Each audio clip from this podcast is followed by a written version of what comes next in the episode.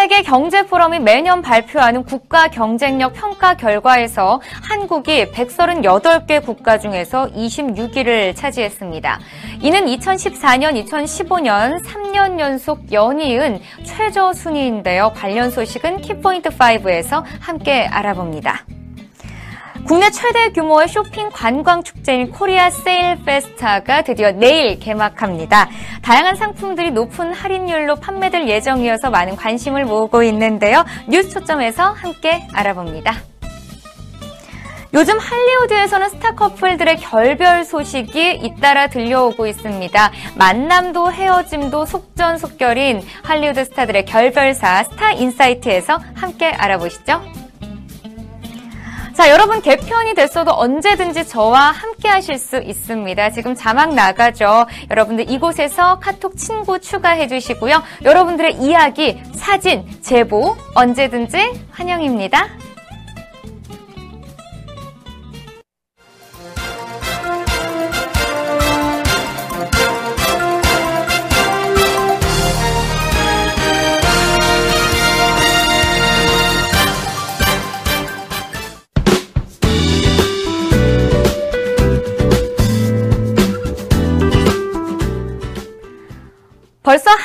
반인 수요일이 지나고 있습니다. 월, 수, 금은 항상 N뉴스마켓과 함께 하시는 거 알고 계시죠? 지금도 안녕. 자, 오늘도 풍성한 소식 들고 여러분들을 찾아왔습니다. 어떤 소식이 기다리고 있는지 지금 바로 만나보시죠.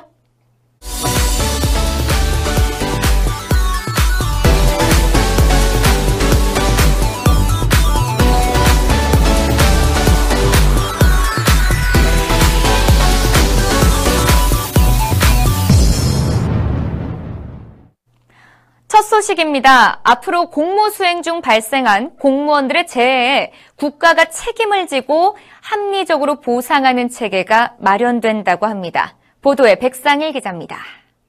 인사혁신처는 소방, 경찰 등 위험 현장 근무 공무원들의 직무 수행 중 발생한 재해에 대한 보상 체계를 담은 공무상 재해보상법 제정을 추진한다고 밝혔습니다.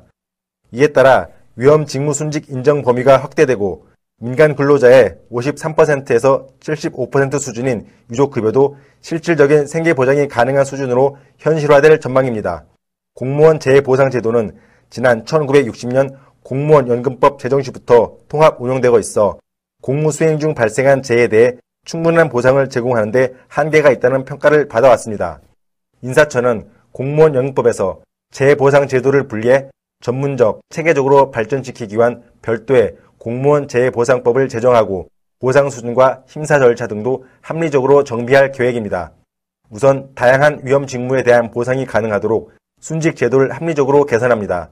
현재 순직 제도는 순직과 위험 직무 순직으로만 구분돼 있어 다양한 유형의 위험 직무로 발생한 사망에 대한 보상에 한계가 있다는 지적이 있었습니다. 따라서 앞으로 위험 직무 순직 인정의 요건을 확대하고 기준을 합리적으로 정비하고 제유형별 심사 기준을 종합적으로 판단해 위험 정도에 따른 적합한 보상이 이루어질 수 있도록 체계를 마련합니다. 이와 함께 인사처는 재보상 수준을 유족의 실질적인 생계 보장이 가능한 수준으로 현실화하기로 했습니다. 현재 순직 공무원의 유족 급여는 일반적으로 민간의 산업재해보상과 비교해 53에서 75% 수준에 불과합니다. 네, 정말 기분 좋은 소식이 아닐 수 없습니다. 자, 다음 소식입니다. 토트넘의 손흥민이 유럽 축구 연맹 챔피언스 리그에서 여섯 번째 골을 터트리면서 박지성의 한국인 최다 골 기록을 넘어섰습니다. 보도에 김한나 기자입니다.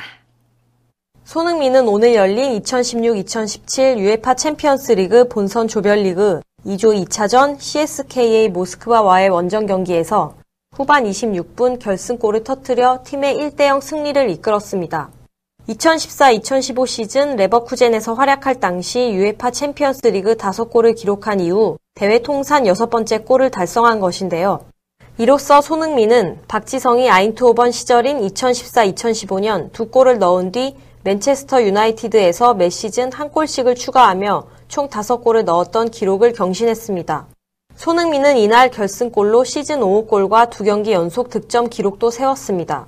경기를 마치고 토트넘 포체티노 감독은 공식 트위터를 통해 손흥민은 아주 불타고 있다. 그의 골이 너무나 기쁘고 그 골은 팀에 큰 도움이 됐다며 경기 결과에 기쁘고 우리는 이길 만한 경기를 펼쳤다고 자평했습니다.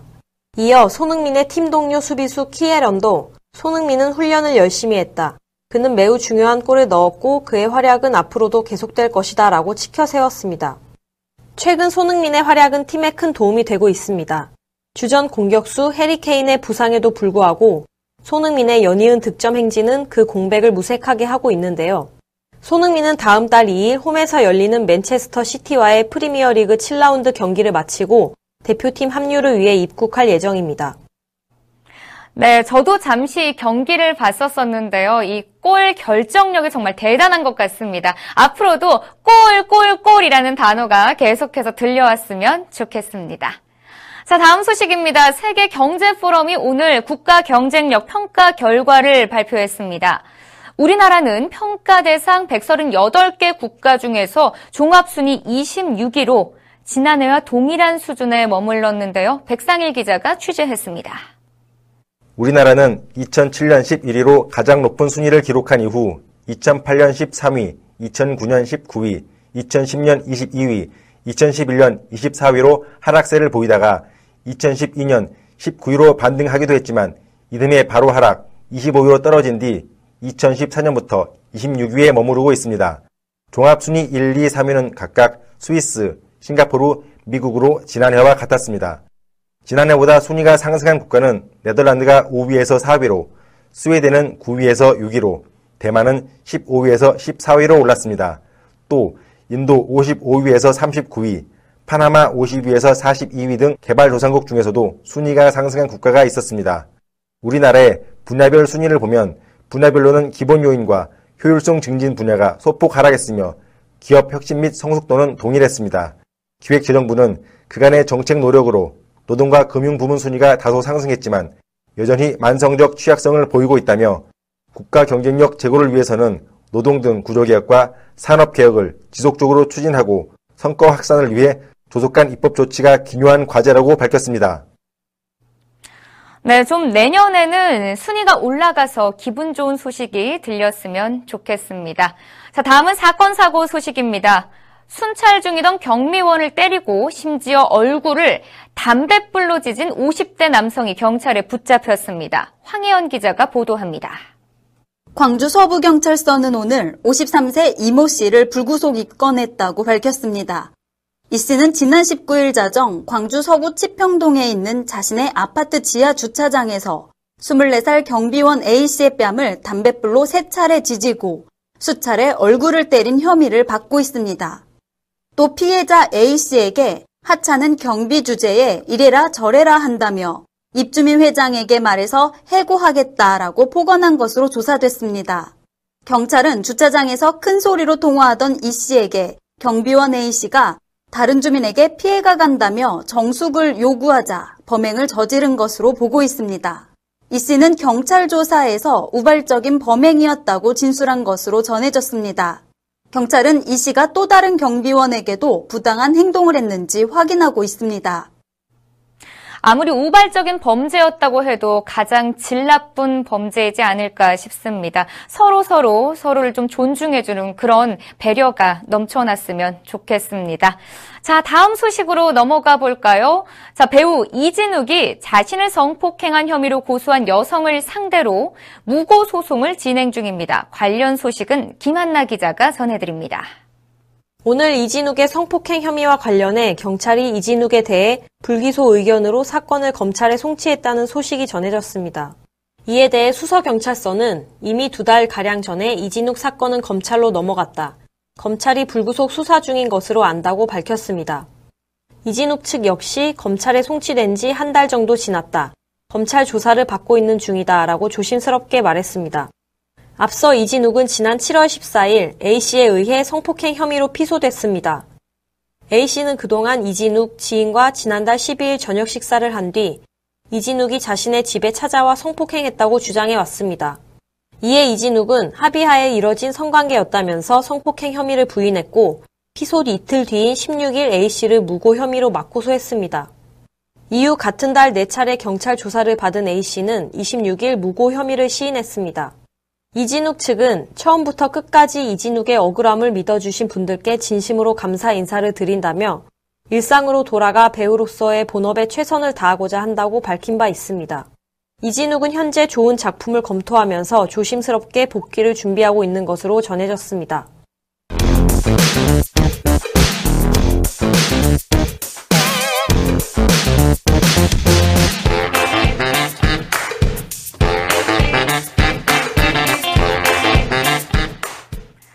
내일부터 시작이죠. 한국판 블랙 프라이데이 확장판 코리아 세일 페스타가 내일부터 시작이 됩니다. 코리아 그랜드 세일, 코리아 블랙 프라이데이가 통합된 대규모 할인 행사입니다. 이번 행사에서는 다양한 상품들이 높은 할인율로 판매될 예정인데요. 백화점, 휴대폰 제조, 통신회사는 물론이고요. 전통시장에서도 참여를 확대해서 큰 기대를 모으고 있습니다. 자, 과연 이번 코리아 세일 페스타가 대표 쇼핑 축제로 자리매김할 수 있을지 기대가 높은데요. 자, 그래서 이번 축제를 알차게 활용할 수 있도록 할인 품목과 또 참가 업체들을 자세하게 살펴보도록 하겠습니다. 자, 백상일 기자, 이번 축제 상당히 기대가 높은데요. 일정을 먼저 소개해 주시죠. 네, 이번 코리아 세일 페스타는 9월 29일 개막해 한 달여간 진행됩니다. 대규모 특별 할인은 9월 29일부터 10월 9일까지 진행되고요. 10월 한 달 동안은 외국인 특별 할인과 전통시장 쇼핑 관광 축제가 펼쳐지며 전국 55개 지역의 문화축제 등 각종 문화 행사도 함께 열릴 예정입니다. 네, 이처럼 대규모 할인이 주어지는 한 달간의 쇼핑 축제라서 알뜰 쇼핑족에게는 아주 좋은 기회가 될 것 같습니다.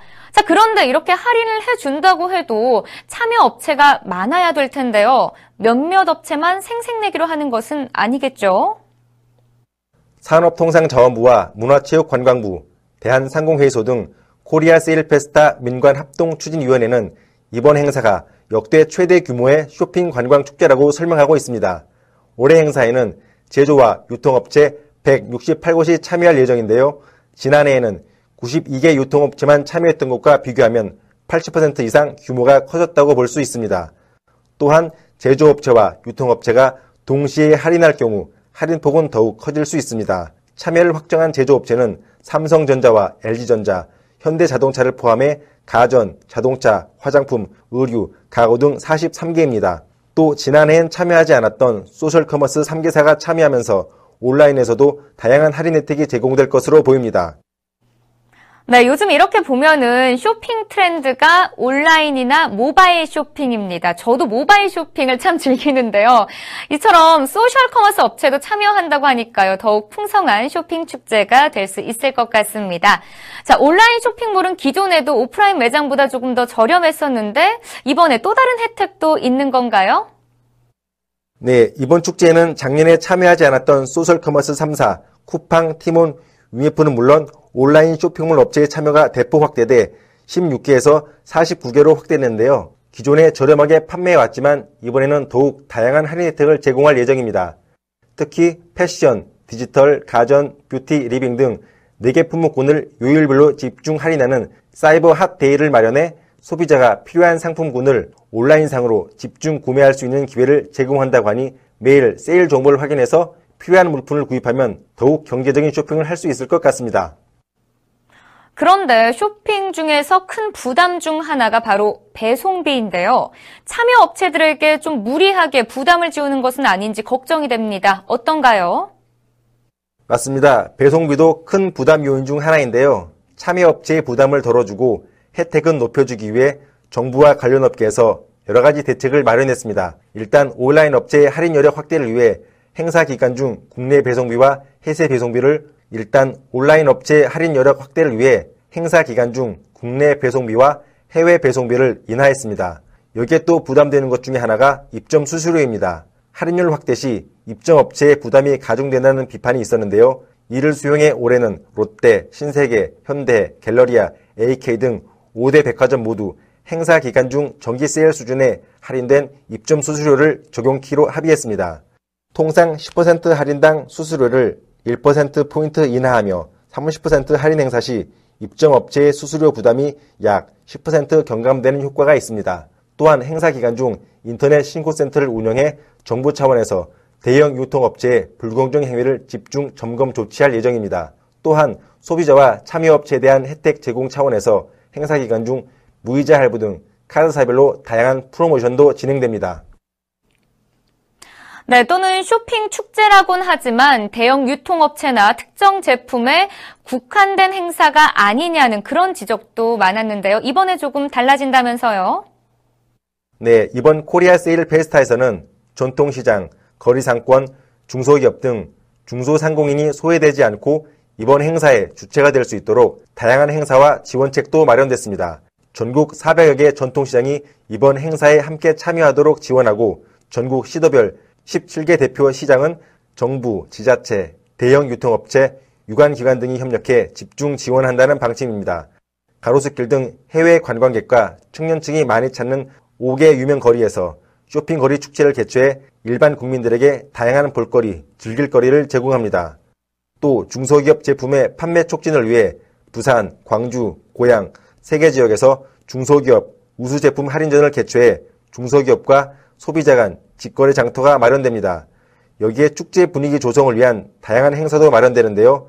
행사 개막을 대내외에 널리 알리기 위해 한류스타 20여 개 팀이 대거 출연하는 개막 K-팝 공연이 9월 30일 18시 영동대로에서 개최됩니다. 와, 한류 스타가 출연하는 케이팝 공연까지 정말 제대로 된 축제가 될 것 같습니다. 자, 그런데 구체적으로 어떤 물품을 얼마나 저렴하게 구입할 수 있게 되는 건가요? 품목별 할인 정보를 살펴보면 대형 UHD, OLED TV, 김치 냉장고 등 가전제품은 이번 행사 기간 동안 20%에서 30% 할인이 적용됩니다. 또 노세일 브랜드나 가을 신상품 일부 제품을 포함한 의류 패션 품목도 50%에서 최대 80%까지 할인할 예정입니다. 여기에 화장품은 20에서 25%, 생활용품은 25%에서 최대 65% 할인됩니다. 업체별로 보면 롯데백화점이 반값 상품전, 프리미엄 특별 할인 등을 실시하고 현대백화점은 가전 68%, 아웃도어 53%등 할인을 제공합니다. 대형마트들도 이번 행사에 참여하는데요. 이마트 최대 50% 할인, 롯데마트는 최대 70%까지 할인을 준비하고 있습니다. 그랜저 산타페 등 자동차도 차종별로 5에서 10% 할인된 가격에 구매가 가능합니다. 그리고 앞서 말씀드린 온라인 집중 할인 행사 사이버 핫데이즈 일정을 보면 10월 4일은 패션데이로 운동화, 주얼리, 아웃도어 등을 20에서 70% 할인하고 5일에는 디지털 데이로 디지털 TV, 일반 가전 등을 40에서 70% 할인합니다. 또 6일은 뷰티데이로 화장품 등 관련 제품을 30에서 50% 할인, 7일은 리빙데이로 유아용품, 특산물 등을 10에서 40% 할인합니다. 네, 이번 행사가 특정 지역이나 특정 업체가 아닌 전국적인 규모로 치러지게 되는데요. 범위가 넓다 보니까 정보가 너무 많은 것도 쇼핑에 어려움을 주는 요인이 아닐까 싶은데요. 자, 이렇게 쇼핑 관광 축제가 열리는 것을 알았으니까 더욱 알찬 쇼핑을 위해서 우리에게 꿀팁을 알려주시는 건 어떨까요? 어디에서 무엇을 사야 하는지 모르겠다면 지금 알려드릴 곳만 방문하셔도 아마 득템할 수 있을 것 같은데요. 가로수길과 이태원 패션거리에서는 랜덤 증정 쿠폰 이벤트로 추가 할인이 실시되고 일정 금액을 구매하거나 미션 수행을 하면 사은품도 제공할 예정입니다. 또 대전 으능정이 거리와 충장로 거리에서는 시간대별 연인이나 부부 등 특정 대상별 할인도 실시되고 페이백 이벤트 혜택도 제공된다고 하네요. 마지막으로 포항 실개천 거리에서는 즉석 경매 이벤트가 열리는데요. 경매가로 좋은 물건을 획득할 수 있는 이번 기회를 잘 이용하시면 좋은 물건을 싸게 구입할 수도 있을 것입니다. 네, 그렇군요. 이번 코리아 세일 페스타가 성공적으로 진행돼 파는 사람이나 사는 사람 모두가 만족할 수 있는 그런 축제가 됐으면 좋겠습니다. 자, 지금까지 백상일 기자 얘기 잘 들었습니다.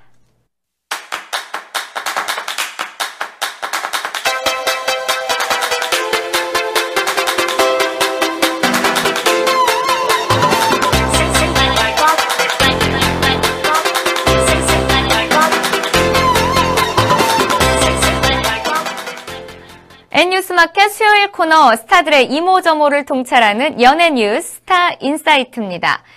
요즘 할리우드는 스타 커플들의 잇단 결별 소식으로 시끌시끌합니다. 벌써 8 커플이 이별을 택했는데요. 이들에겐 공통점이 하나 있습니다. 바로 짧은 연애, 짧은 결혼 생활을 했다는 사실인데요. 빠르게 만났다가 빠르게 헤어지는 이른바 속전속결 사랑을 한 할리우드 스타 커플들. 오늘은 그들의 결별사를 황혜연 기자가 함께 정리해 봤습니다. 자, 황혜연 기자, 안녕하세요. 네, 안녕하세요. 네, 우리 아까 전에 이야기를 잠깐 나눴었잖아요. 저번 주가 저와 처음 방송했었었는데, 황혜연 기자의 가족들이 늘 응원하고 또 이 시간 라이브를 본다면서요. 그리고 황혜연 기자의 오빠분께서 또 저를 많이 많이 응원해 주시는 팬분이라고 이야기를 들었습니다. 이 자리를 빌어서 안녕하세요. 고맙습니다. 저 개인적인 감사를 드립니다. 자, 우리 황현 기자 가족분들도 이렇게 든든하게 응원을 하고 있으니까요. 우리 팬 여러분들 모두 또 시원한 소식을 알려드리기 위해서 저희가 발 빠르게 움직이도록 하겠습니다. 자, 그럼 먼저 첫 번째 소식 봐볼까요? 자, 현재 가장 핫한 소식은 세기의 커플이라고 불리는 브란젤리나 부부입니다. 바로 브래드 피트와 안젤리나 졸리의 이혼 소송이죠. 네, 결혼 생활 2년 만에 돌이킬 수 없는 파국에 이르렀습니다. 이혼 소송을 제기한 건 안젤리나 졸리입니다. 지난 20일 미국 캘리포니아 로스앤젤레스 법원에 소장을 제출했습니다. 파경 원인으로는 브래드 피트의 아동 학대와 약물 복용, 프랑스 배우 마리온 꼬띠아르와의 불륜설이 꼽히고 있습니다. 그런데 영국 데일리 메일 등 복수 외신은 졸리가 국제연합 입성을 위해 피트와의 이혼을 과감히 결정했다고 보도했습니다. 정치적 야망 때문이란 것인데 공식 변호사는 가족의 건강을 위해서였다고 일축했습니다. 현재 졸리는 거처를 옮기고 피트와의 연락을 끊기 위해 전화번호까지 차단한 것으로 알려집니다. 네, 2005년 영화 미스 미스터 앤 미세스 스미스를 통해 연인으로 발전한 두 사람, 세 명의 양자와 세 명의 친자식을 기르면서 잉꼬 부부의 아이콘으로 떠올랐던 만큼 우리를 더욱 안타깝게 했습니다. 자, 그런데 이 두 사람보다 더 짧은 결혼 생활을 마무리한 커플도 있다고 하죠? 네, 조니 뎁과 엠버 허드입니다. 자, 지난해 2월에 결혼을 한 걸로 아는데요. 왜 이렇게 빨리 파경을 맞이한 건가요? 네, 바로 가정폭력 때문이었습니다. 엠버 허드는 지난 5월 이혼 소송을 제기했는데 언어적 육체 폭력을 받았다고 주장하며 조니 뎁의 폭력으로 인해 상처를 입은 사진을 증거 자료로 지참했습니다. 엠버 허드는 조니 뎁이 부부싸움 중 휴대폰을 얼굴에 집어던져 상처를 냈고 뺨을 때렸으며 물건들을 박살낸 것이 이혼 신청의 발단이 됐다고 말했습니다. 또 친구 생일 파티에서도 술에 취한 조니 뎁이 샴페인병을 벽에 집어 던지고 와인잔을 던지는 등 지속적인 폭력을 행사했다고 주장했습니다. 이후 두 사람은 가정폭력뿐만 아니라 약물, 자해 등 온갖 추악한 사생활을 공개한 끝에 지난 8월 이혼에 합의하며 논란의 종지부를 찍었습니다. 15개월의 짧은 결혼 생활을 마무리한 것입니다. 엠버 허드는 조니 뎁으로부터 받은 위자료 77억 원을 자선단체에 기부했는데요. 하지만 이 커플은 미국 뉴욕 포스트가 꼽은 할리우드 최악의 이혼 1위에 오르는 불명예를 안아야 했습니다. 네, 캐리비안 해적에서 잭 스패로우 선장을 연기해 전 세계적인 사랑을 받았던 조니 뎁. 지난해 몸값 못하는 배우 1위에 선정된 데 이어서 폭행으로 인한 이혼 사태까지 겹쳐서 이미지에 큰 타격을 받을 수밖에 없었습니다. 그런데 이 밖에 파경에 이른 스타 부부 또 더 있나요? 네, 세 커플이 더 있습니다. 바로 어제 전격 이혼 발표를 한 부부도 있는데요. 누구인지 화면으로 확인해 보시죠. 어제 외신을 통해 공식적으로 이혼을 발표한 커플은 할리우드 배우 리브 슈라이버와 나오미 와츠입니다. 이들은 2005년 결혼했으며 슬하에 두 아들이 있는데 결혼 11년 만에 각자의 길을 가기로 한 것입니다. 또 한국계 아내와 결혼해 케서방으로 불리던 니콜라스 케이지 부부도 있습니다. 니콜라스 케이지는 지난 2004년 앨리스 김과 첫 만남을 갖고 20세의 나이 차이를 극복한 채 결혼했습니다. 그러나 지난 6월 이혼 소식을 알렸습니다. 둘의 이혼은 이보다 훨씬 전인 지난 1월 이미 결정된 것으로 전해졌는데요. 아내의 불륜이 원인이 됐다는 추측성 보도가 나오기도 했습니다. 그리고 이티와 미녀 삼총사 등 다양한 히트 영화에 출연하며 탄탄한 연기력을 인정받은 헐리우드의 대표 배우 드류 베리모어도 4년간의 결혼 생활에 종지부를 찍었습니다.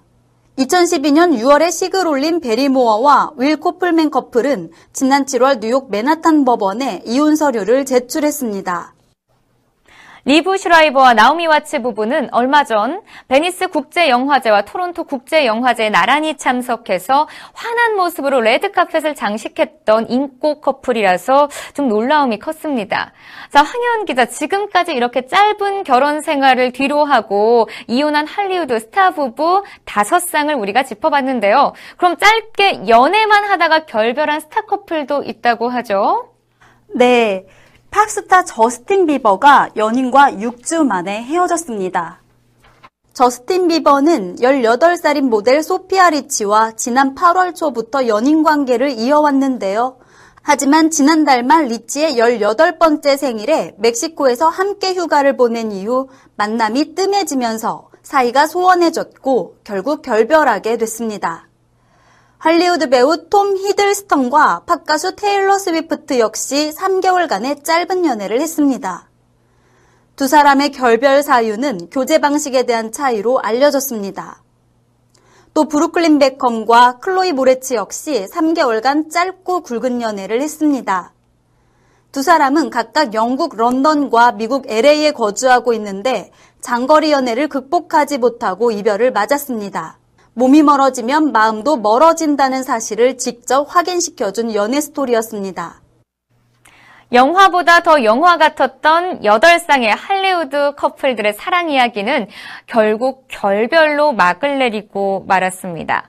지금까지 황혜원 기자와 함께 할리우드 스타들의 LTE급 결별사를 살펴봤는데요. 여러분들 어떻게 보셨나요? 이 가을에 더 마음이 쓸쓸해지셨나요? 자, 이들의 일거수 일투족에 관심을 모았던 팬이라면은 안타까운 마음과 허탈한 마음을 숨기지 못했을 것 같습니다.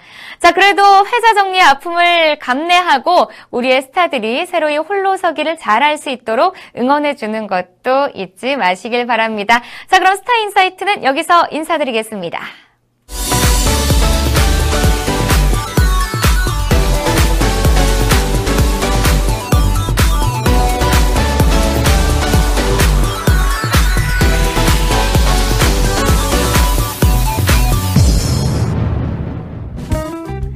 이번 공무원 재해 보상 제도의 전면 개편은 공무 수행 중 발생한 재해에 대한 국가의 책임을 강화하기 위한 것이라고 합니다. 최일선 현장에서 위험을 무릅쓰며 국민을 위해 헌신하고 봉사하는 현장 공무원들에 대한 재해 보상 수준을 현실화하는 것인데요. 이제는 공무원들이 안심하고 직무에 전념할 수 있는 분위기가 조성될 것으로 조금은 기대가 됩니다. 다양한 유형의 위험 직무에 대한 보상이 가능하도록 순직 제도를 합리적으로 개선한다고 하니까요. 보상에 대한 억울함을 호소하는 공무원들이 이제는 좀 줄어들지 않을까 싶습니다. 언제나 사람이 먼저인 방송, 변화를 두려워하지 않는 뉴스. 이상으로 N뉴스마켓 시즌2 수요일 방송 여기서 마치겠습니다. 시청해주신 여러분 고맙습니다.